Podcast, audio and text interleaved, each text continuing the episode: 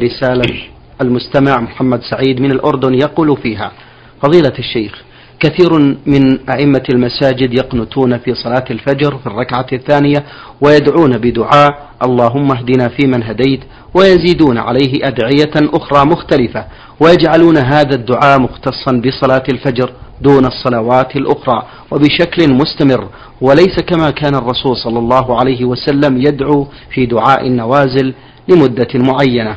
وبعضهم إذا نسي هذا الدعاء سجد سجود السهو. ما حكم هذا القنوت؟ وماذا يفعل المؤتم إذا قنت الإمام؟ هل يرفع يديه مع المؤتمين ويقول آمين؟ أم يبقي يديه إلى جنبيه ويبقى صامتا ولا يشترك معهم في هذا القنوت؟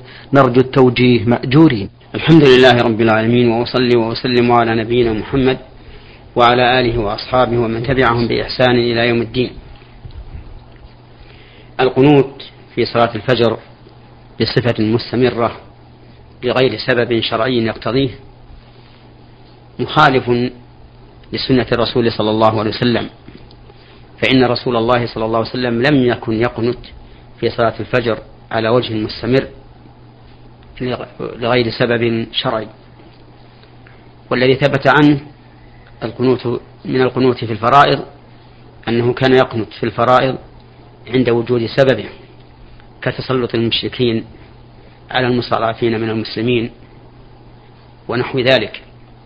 وقد ذكر أهل العلم رحمهم الله أنه يقنت في الفرائض إذا نزلت بالمسلمين نازلة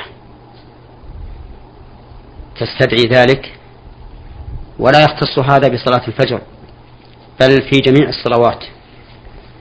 ثم اختلفوا هل الذي يقنت الإمام وحده والمراد بالإمام من له السلطة العليا في الدولة. أو يقنت كل إمام جماعة في مسجد أو يقنت كل مصل ولو منفردا. فمن أهل العلم من قال إن القنوت في النوازل خاص بالإمام أي بذي السلطة العليا في الدولة لأن النبي صلى الله عليه وسلم هو الذي كان يقنت في مسجده ولم ينقل عنه ولم ينقل أن غيره كان يقنت في الوقت الذي كان النبي صلى الله عليه وسلم يقنت فيه ممن يصلون بمساجد في مساجدهم. ومنهم من قال إنه يقنت كل مصلي كل إمام جماعة لأن النبي صلى الله عليه وسلم كان يقنت لأنه إمام المسجد وقد قال صلى الله عليه وسلم صلوا كما رأيتموني أصلي. ومنهم من قال إنه يقنت كل مصلي.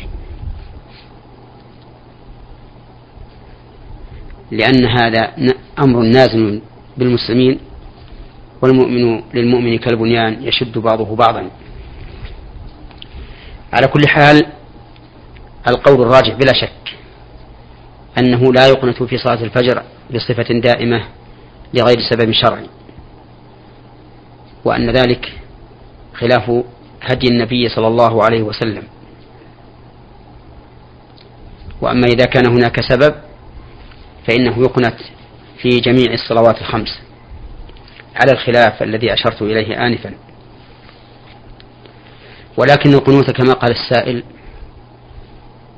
ليس هو قنوت الوتر اللهم اهدني فيما هديت ولكن القنوت هو الدعاء بما يناسب الحال التي من أجلها شرع القنوت. كما كان ذلك هدي رسول الله صلى الله عليه وسلم. ثم إن السائل قال إذا كان الإنسان مأموما هل يتابع هذا الإمام فيرفع يديه ويؤمن معه أم يرسل يديه على جنبيه؟ والجواب على ذلك أن نقول بل يؤمن على دعاء الإمام ويرفع يديه تبعا للإمام وخوفا من المخالفة. وقد نص الإمام أحمد رحمه الله على أن الرجل إذا تم بإمام يقنت في صلاة الفجر فإنه يتابعه ويؤمن على دعائه. مع أن الإمام أحمد رحمه الله لا يرى مشروعية القنوت في صلاة الفجر في المشهور عنه لكنه رحمه الله رخص في ذلك أي في متابعة الإمام الذي يقنط في صلاة الفجر خوفا من الخلاف الذي قد يحدث معه اختلاف القلوب. وهذا هو الذي جاء عن الصحابة رضي الله عنهم. فإن أمير المؤمنين عثمان بن عفان في آخر خلافته كان يتم الصلاة في منى في الحج فأنكر عليه من أنكر من الصحابة ومع ذلك فإنهم كانوا يتابعونه ويتمون الصلاة. ويذكر عن ابن عن عبد الله بن مسعود رضي الله عنه أنه قيل له يا أبا عبد الرحمن كيف تصلي مع أمير المؤمنين عثمان أربعا. ولم يكن النبي صلى الله عليه وسلم ولا أبو بكر ولا عمر يفعلون ذلك. فقال رضي الله عنه الخلاف شر.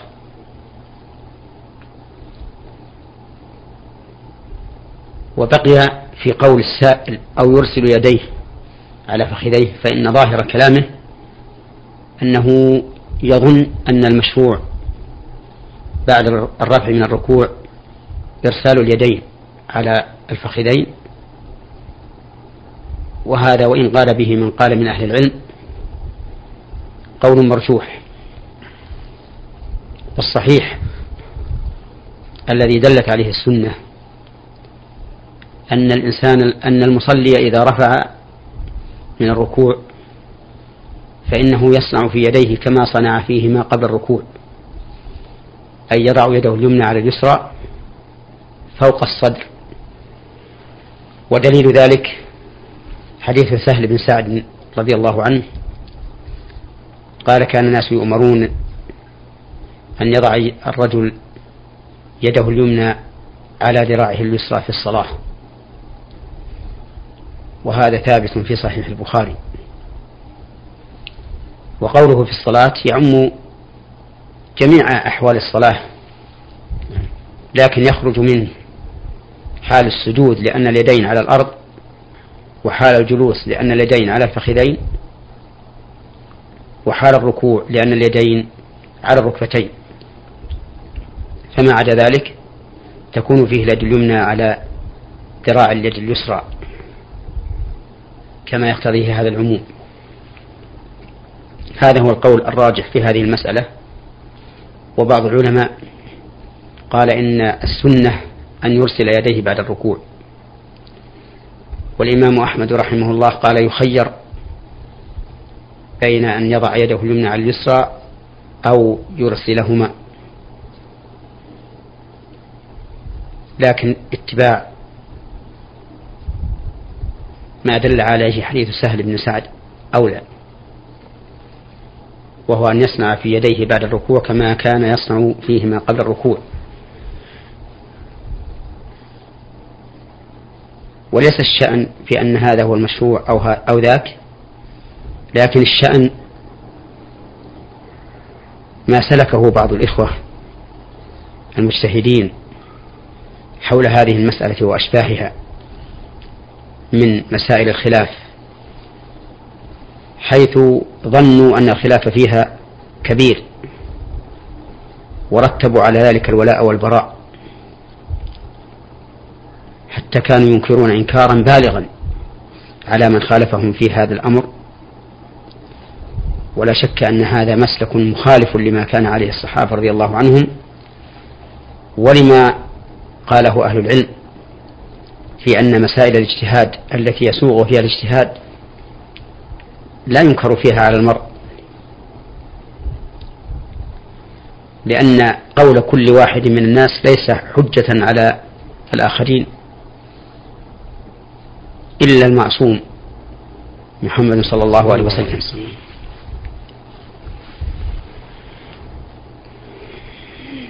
إلا المعصوم محمد صلى الله عليه وسلم. ولهذا فإني بهذه المناسبة أوجه النصيحة لإخواني الذين وفقهم الله للاستقامة والاتجاه السليم والحرص على اتباع السنة أن لا يجعلوا من هذا الخلاف سبب لاختلاف القلوب والتسلط بالألسن, بالألسن على غيرهم وأكل لحوم الناس وضرب آراء العلماء بعضها ببعض. فإن في ذلك شرا وفسادا كبيرا. نسأل الله أن يجمع كلمتنا على الحق في كتاب الله وسنة رسوله صلى الله عليه وسلم. بارك الله فيكم. فضيلة الشيخ لا شك أن الداعية إلى الله لا بد أن يشترط فيه شروط معينة حبذا لو بينتموها للإخوة الدعاة إلى الله. نعم. آه، من شروط الداعي إلى الله عز وجل أن يكون مخلصا لله في دعوته بأن يكون قصده في دعوته إقامة دين الله وإصلاح عباد الله لا أن ينتصر لنفسه. طيب. وأن يظهر قوله على قول الناس. لأنه إذا كان قصده أن ينتصر لنفسه وأن يظهر قوله على قول الناس صار داعية داعيا إلى نفسه لا إلى سبيل الله عز وجل فلا بد من الإخلاص. والمخلص في دعوته إلى الله إذا تبين له أن الحق في خلاف قوله رجع إليه وانقاد له. واستغفر الله تعالى من الخطأ الذي وقع فيه. وإن كان مأجورا عليه إذا كان قد صدر منه باجتهاد لأنه قد يكون مفرط في اجتهاده ولم يستقصي ثانيا أن يقصد بذلك إصلاح عباد الله وهو داخل في في في الإخلاص في الدعوة. وإذا كان قصده إصلاح عباد الله فإنه لا بد أن يسلك الطريق الأمثل لحصول هذا المقصود الأعظم بحيث يدعوهم إلى الله عز وجل على وجه لا ينفر على وجه الرفق واللين والمداراة دون المداهنة لأن المداراة شيء والمداهنة شيء آخر. المداهنة ترك الحق إلى الغير أي من أجل الغير. وأما المداراة فهي إيصال الحق إلى الغير بالطرق الأسهل بالطريق الأسهل فالأسهل.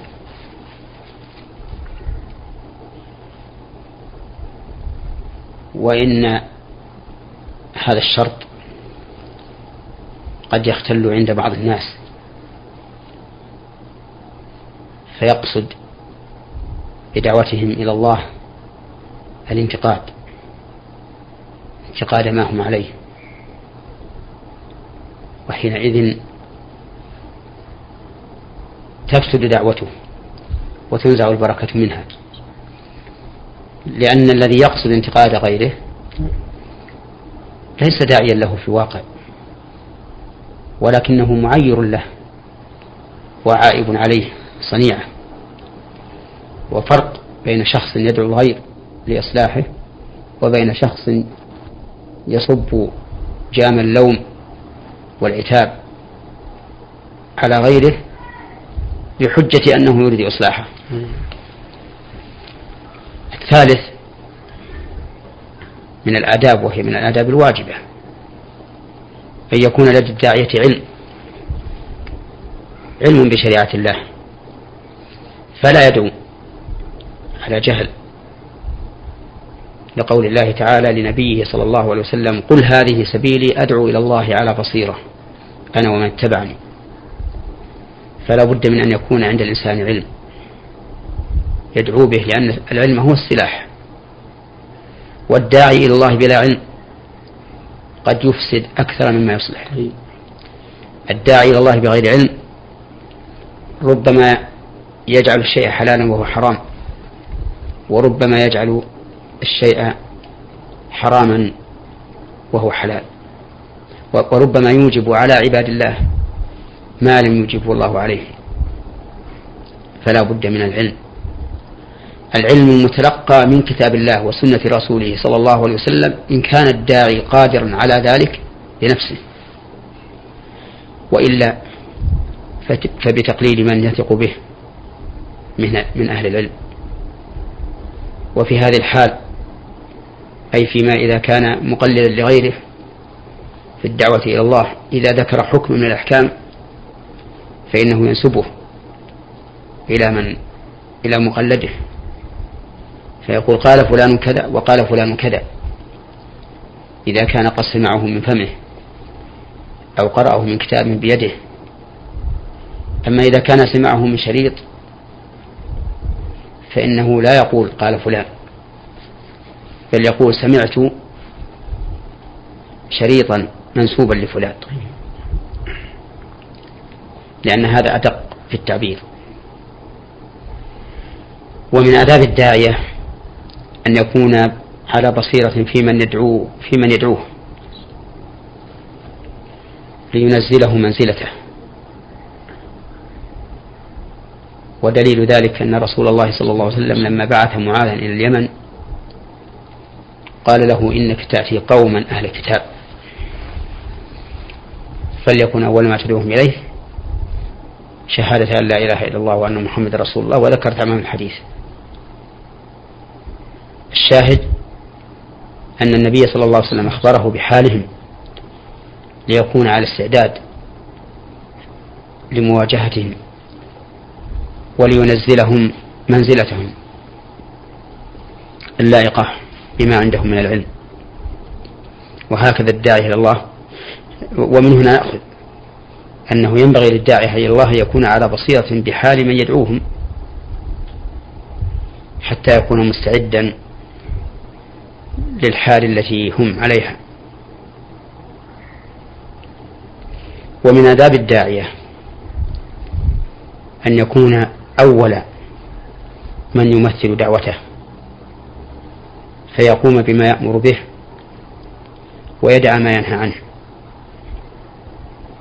لأن هذا مقتضى العقل ومقتضى الشرع. كما قال الله عز وجل يا أيها الذين آمنوا لم تقولون ما لا تفعلون؟ كبر مقتا عند الله أن تقولوا ما لا تفعلون. وقال الله تعالى موبخا بني إسرائيل أتأمرون الناس بالبر وتنسون أنفسكم وأنتم تتلون الكتاب أفلا تعقلون؟ فلا بد للداعية من أن يكون متأدبا بهذا الأدب العظيم أن يكون فاعلا لما يأمر به تاركا لما ينهى عنه. ومع أن هذا مقتضى الشرع ومقتضى العقل فإنه أقرب إلى قبول الناس لدعوته لأن الناس إذا رأوه يسبق غيره فيما دعا إليه فعلا أو تركا وثقوا به وقالوا إن هذا صادق فيما دعا إليه وإنه أمين فتابعوه على ذلك وانقادوا له وإذا رأوه بالعكس سقط من أعينهم. ولم يتابعوه وشكوا في دعوته فكان من أهم آداب الداعية أن يكون أول سابق لما يدعو إليه فعلا لما دعا إلى فعله وتركا لما دعا إلى تركه. نعم. بارك الله فيكم فضيلة الشيخ. آه، من أسئلة المستمع محمود سعيد من الأردن يقول بأنه موظف يعمل بالورديات وقد تكون ورديته يوم الجمعة وتفوته صلاة الجمعة وقد يفوته أكثر من جمعتين متتاليتين. هل لهذا الموظف من رخصة مع أنه لا يستطيع أن يترك هذا العمل لقلة الوظائف وهي مصدر مصدر الرزق؟ نرجو الإفادة. هذا العمل الذي أشار إليه. لا شك أن فيه فائدتين. فائدة خاصة وفائدة عامة. طيب. أما الفائدة الخاصة فهي ما ذكر أنه مصدر رزقه والرزق على الله عز وجل لكنه سبب. وثانية أن فيه حفظا للأمن وللمصلحة التي وجه إليها. ومعلوم أن الناس لو تخلوا عن هذه المصالح لحصل اختلال في الأمن وربما يحصل ضيق في الرزق إذا لم إذا كانت مصادر الرزق قليلة في البلد. وعلى هذا فيكون معذورا في ترك صلاة الجمعة ولا يأتم بذلك. لكن ينبغي للمسؤولين عن هؤلاء الذين يشتغلون بما قال السائل أن يجعلوا المسألة دورية بحيث تكون طائفة منهم يصلون الجمعة في هذا الأسبوع وطائفة أخرى يصلونها في الأسبوع الثاني وهكذا لأن ذلك هو العدل ولئلا يبقى الإنسان تاركا لصلاة الجمعة دائما. نعم. بارك الله فيكم. المستمع المستمعة ميم ميم من الرياض أرسلت بهذا السؤال. تقول أوجه سؤالي لفضيلة الشيخ محمد بن صالح بن عثيمين. فضيلة الشيخ أيهما أفضل صيام التطوع وهو ستة أيام من شوال أو صيام يومي الاثنين والخميس أو ثلاثة أيام من كل شهر أو صيام عشرة من ذي الحجة ويوم عرفة أو تاسوعا وعاشوراء أفيدونا جزاكم الله خيرا. هذه أيام لكل واحد منها فضل. فصيام ستة أيام من شوال إذا صام الإنسان رمضان وأتبعه بها كان كمن صام الدهر. وهذا فضل لا يحصل بصوم يوم الاثنين والخميس. ولكن لو صام الإنسان يوم الاثنين والخميس من شهر شوال ونوى بذلك أنها للستة أيضا حصل له الأجر. لأنه إذا صام اثنين والخميس سيكمل ستة أيام قبل أن يتم الشهر. وأما صيام عشر ذي الحجة ويوم, ويوم عرفة فله أيضا مزية. فإن النبي صلى الله عليه وسلم قال ما من أيام العمل الصالح فيهن أحب إلى الله من هذه الأيام العشر يعني عشر ذي الحجة. قالوا ولا الجهاد في, سبيل الله. قال ولا الجهاد في سبيل الله إلا رجل خرج بنفسه وماله ولم يرجع من ذلك بشيء. وأما صوم يوم عرفة فقال أحتسب على الله أن يكثر السنة التي قبله والسنة التي بعده. ولكن ليعلم أن صوم يوم عرفة لا يسن للحاج الواقف بعرفة. فإن رسول الله صلى الله عليه وسلم كان فيه مفطرا وأعلن فطره للناس وشاهدوه من أجل أن يتبعوه في هذا. وهذا الفعل من رسول الله صلى الله عليه وسلم الذي أظهره لأمته حتى يعلموا به ويتبعوه عليه. مخصص لعموم الحديث الدال على فضل صوم يوم عرفة والذي أشرت إليه والذي ذكرته آنفا. وأما صوم تاسوع وعاشوراء فهو أيضا له مزية فإن النبي صلى الله عليه وسلم قال في صوم عاشوراء أحتسب على الله أن يكفر السنة التي قبله. ولكنه عليه الصلاة والسلام أمر بأن يصام يوما قبله بأن يصام يوم قبله أو يوم بعده. وقال لن عشت لعقاب لأصومن التاسع يعني مع العاشر. فالسنة لمن أراد أن يصوم عاشوراء أن يصوم قبله اليوم التاسع فإن لم يتمكن صام اليوم الحادي عشر.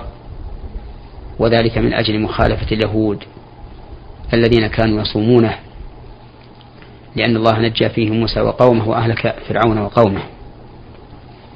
نعم. بارك الله فيكم.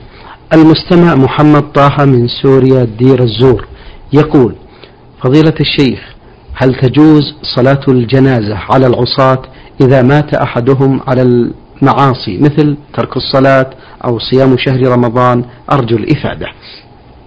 نعم. الصلاة على العصاة جائزة بل هم أحق من غيرهم لأن الصلاة على الميت شفاعة له. لقول النبي صلى الله عليه وسلم ما من مسلم يموت فيقوم على جنازته أربعون رجلا لا يشركون بالله شيئا إلا شفعهم الله فيه. فأهل المعاصي محتاجون إلى من يشفع لهم عند الله عز وجل بالدعاء. والمصلون على الأموات يدعون لهم بالمغفرة والرحمة.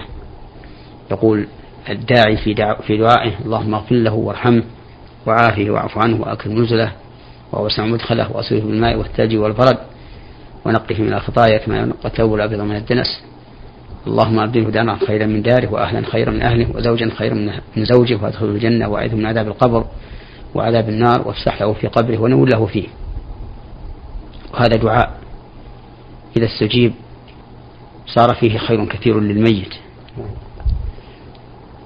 وأما تمثيل السائل بتارك الصلاة وتارك الصيام فإن تمثيله بتارك الصيام صحيح فإن تارك الصيام عاص من العصاة ليس بخارج عن الملة. وأما تارك الصلاة فالقول الراجح من أقوال أهل العلم أنه كافر مرتد خارج عن الملة ولا يجوز أن يصلي عليه أحد من المسلمين وهو يعلم حاله. لأن الله تعالى قال لرسوله صلى الله عليه وسلم. في المنافقين ولا تصلي على أحد منهم مات أبدا ولا تقم على قبره. إنهم كفروا بالله ورسوله وماتوا وهم فاسقون. ولأن الصلاة على الميت دعاء واستغفار له. وقد قال الله عز وجل ما كان للنبي والذين آمنوا أن يستغفروا للمشركين ولو كانوا أولي قربى من بعد ما تبين لهم أنهم أصحاب الجحيم. والمرتد الذي كانت ردته ثابتة بدلالة الكتاب والسنة قد تبين لمن علم بذلك أنه من أصحاب الجحيم. ولهذا أخبر النبي عليه الصلاة والسلام في الذي لا يحافظ على الصلوات أنه يحشر مع فرعون وهامان وقارون وأبي بن خلف رؤساء الكفر والعياذ بالله. وعلى هذا فالتمثيل بتارك الصلاة على أنه من العصاة غير صحيح على القول الراجح. بل نقول إن تارك الصلاة كافر مرتد لا يجوز لا تجوز الصلاة عليه لمن علم بحاله. ولا يجوز لأهله الذين يعلمون أنه لا يصلي أن يقدموه إلى المسلمين للصلاة عليه لأنهم يغرون المسلمين بذلك. ولا يجوز لأهله كذلك أن يدعوا له بالمغفرة والرحمة. وقد مات على هذا. فنسأل الله تعالى لإخواننا الذين ابتلوا بترك الصلاة مع أنهم يفخرون بانتسابهم الإسلام نسأل الله تعالى أن يهديهم ويردهم إلى الإسلام آمين. وأن يعينهم على أنفسهم وعلى ما يمليه عليه ما تمليه عليه شياطينهم. شكر الله لكم من فضيلة الشيخ وبارك الله فيكم وفي علمكم ونفع بكم المسلمين. أيها الإخوة الأحباب أيها الإخوة المستمعون الكرام أجاب على أسئلتكم فضل